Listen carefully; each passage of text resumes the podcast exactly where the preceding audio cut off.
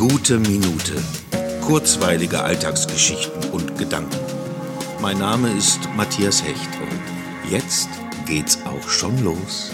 Gerade höre ich draußen jemanden mit Flipflops vorbeigehen. Warum heißen die Dinger eigentlich Flipflops? Wahrscheinlich, weil sie eben dieses Geräusch machen. Flip-Flop, Flip-Flop und nicht Flop-Flip.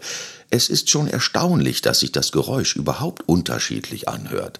Es sind doch zwei gleiche Sandalen an zwei fast ebenso gleichen Füßen. So müsste es sich eigentlich nach Flip-Flip oder Flop-Flop anhören. Ist es die Art unseres Ganges, dass wir jeden Fuß anders betonen und der eine Fuß eben flippt und der andere floppt? Das Schönste an dieser leichten Fußbekleidung, sie ist ein Geräusch des Sommers, das man zumeist hört, wenn man sich im Urlaub befindet, auf Strandpromenaden oder Campingplätzen, eben dort, wo die Flipflopper ihren gemeinsamen Freizeitrhythmus auf die sonnengetränkten Wege und Wiesen trommeln und das feste Schuhwerk einmal tief durchatmen darf.